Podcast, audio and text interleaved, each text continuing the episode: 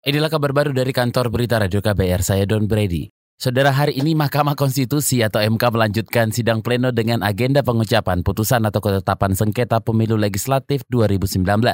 Simak laporan selengkapnya bersama reporter KBR Wahyu Setiawan dari Gedung Mahkamah Konstitusi Jakarta. Wahyu silakan.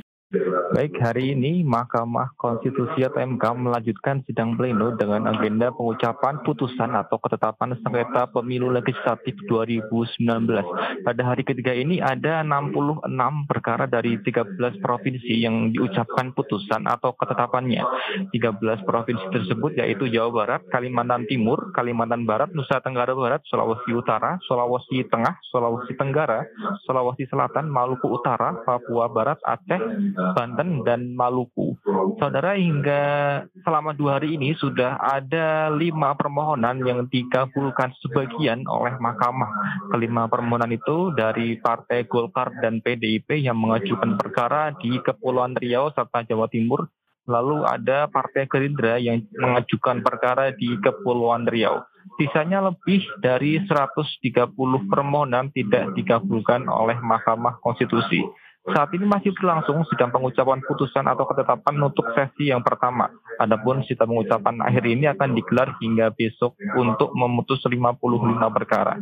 Kemudian terkait pengamanan, tampak puluhan personel kepolisian berjaga di area gedung MK sejak pagi tadi. Demikian Wahyu Setiawan, KBR. Malam tadi, Komisi Pemberantasan Korupsi KPK melakukan operasi tangkap tangan atau OTT terhadap 11 orang terkait rencana impor bawang putih ke Indonesia. Informasi selengkapnya bersama reporter KBR Mutia Kusuma dari Gedung Merah Putih KPK Jakarta. Silakan Mutia. Komisi Pemberantasan Korupsi atau KPK melakukan operasi tangkap tangan terhadap 11 orang terkait rencana impor bawang putih ke Indonesia. Ketua KPK Agus Raharjo mengatakan pihaknya menduga terjadi transaksi menggunakan sarana perbankan yang diberikan untuk anggota DPR, perdagangan, dan perindustrian. Sementara informasi dari juru bicara KPK Febri Diansyah dalam keterangan tertulisnya, 11 orang yang diperiksa terdiri dari pihak swasta yakni pengusaha importir lalu dari orang kepercayaan Dewan Perwakilan Rakyat DPR RI beserta sopir dan pihak lainnya.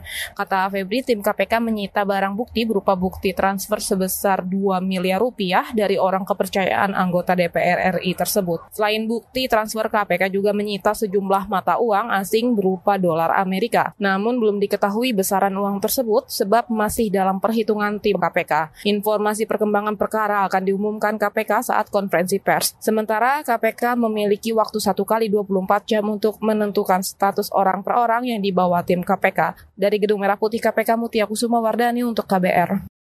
Komisi Yudisial atau KY mengumumkan 52 nama calon hakim yang lulus seleksi kualitas. Ketua Bidang Rekrutmen Hakim KY, Aidul Fitrisyada Azari mengatakan, dalam sidang pleno ditentukan 29 calon anggota 29 calon hakim agung dan 23 calon hakim ad hoc di Mahkamah Agung untuk hubungan industrial maupun tindak pidana korupsi atau tipikor. Menurutnya proses penilaian dalam seleksi kualitas itu dilakukan secara objektif tanpa melihat nama. Pada saat penilaian, nama-nama ini ditutup semua, disamarkan. Jadi penilai tidak tahu dia menilai siapa gitu. Itu yang berdasarkan urutan uh, ranking nilai. apa nilai barulah dibuka namanya, baru ketahuan. Jadi kami juga kadang kaget sendiri. Oh, ternyata nama ini muncul. Oh, ternyata nama ini muncul. Sebelumnya tidak kami ketahui.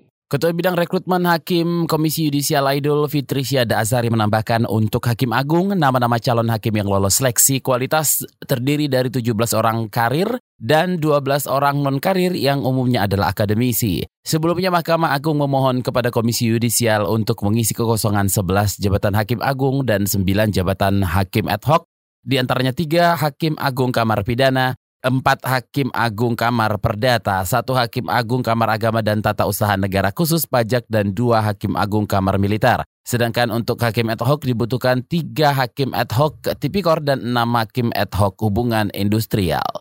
Demikian kabar baru dari kantor Berita Radio KBR. Saya Don Brady.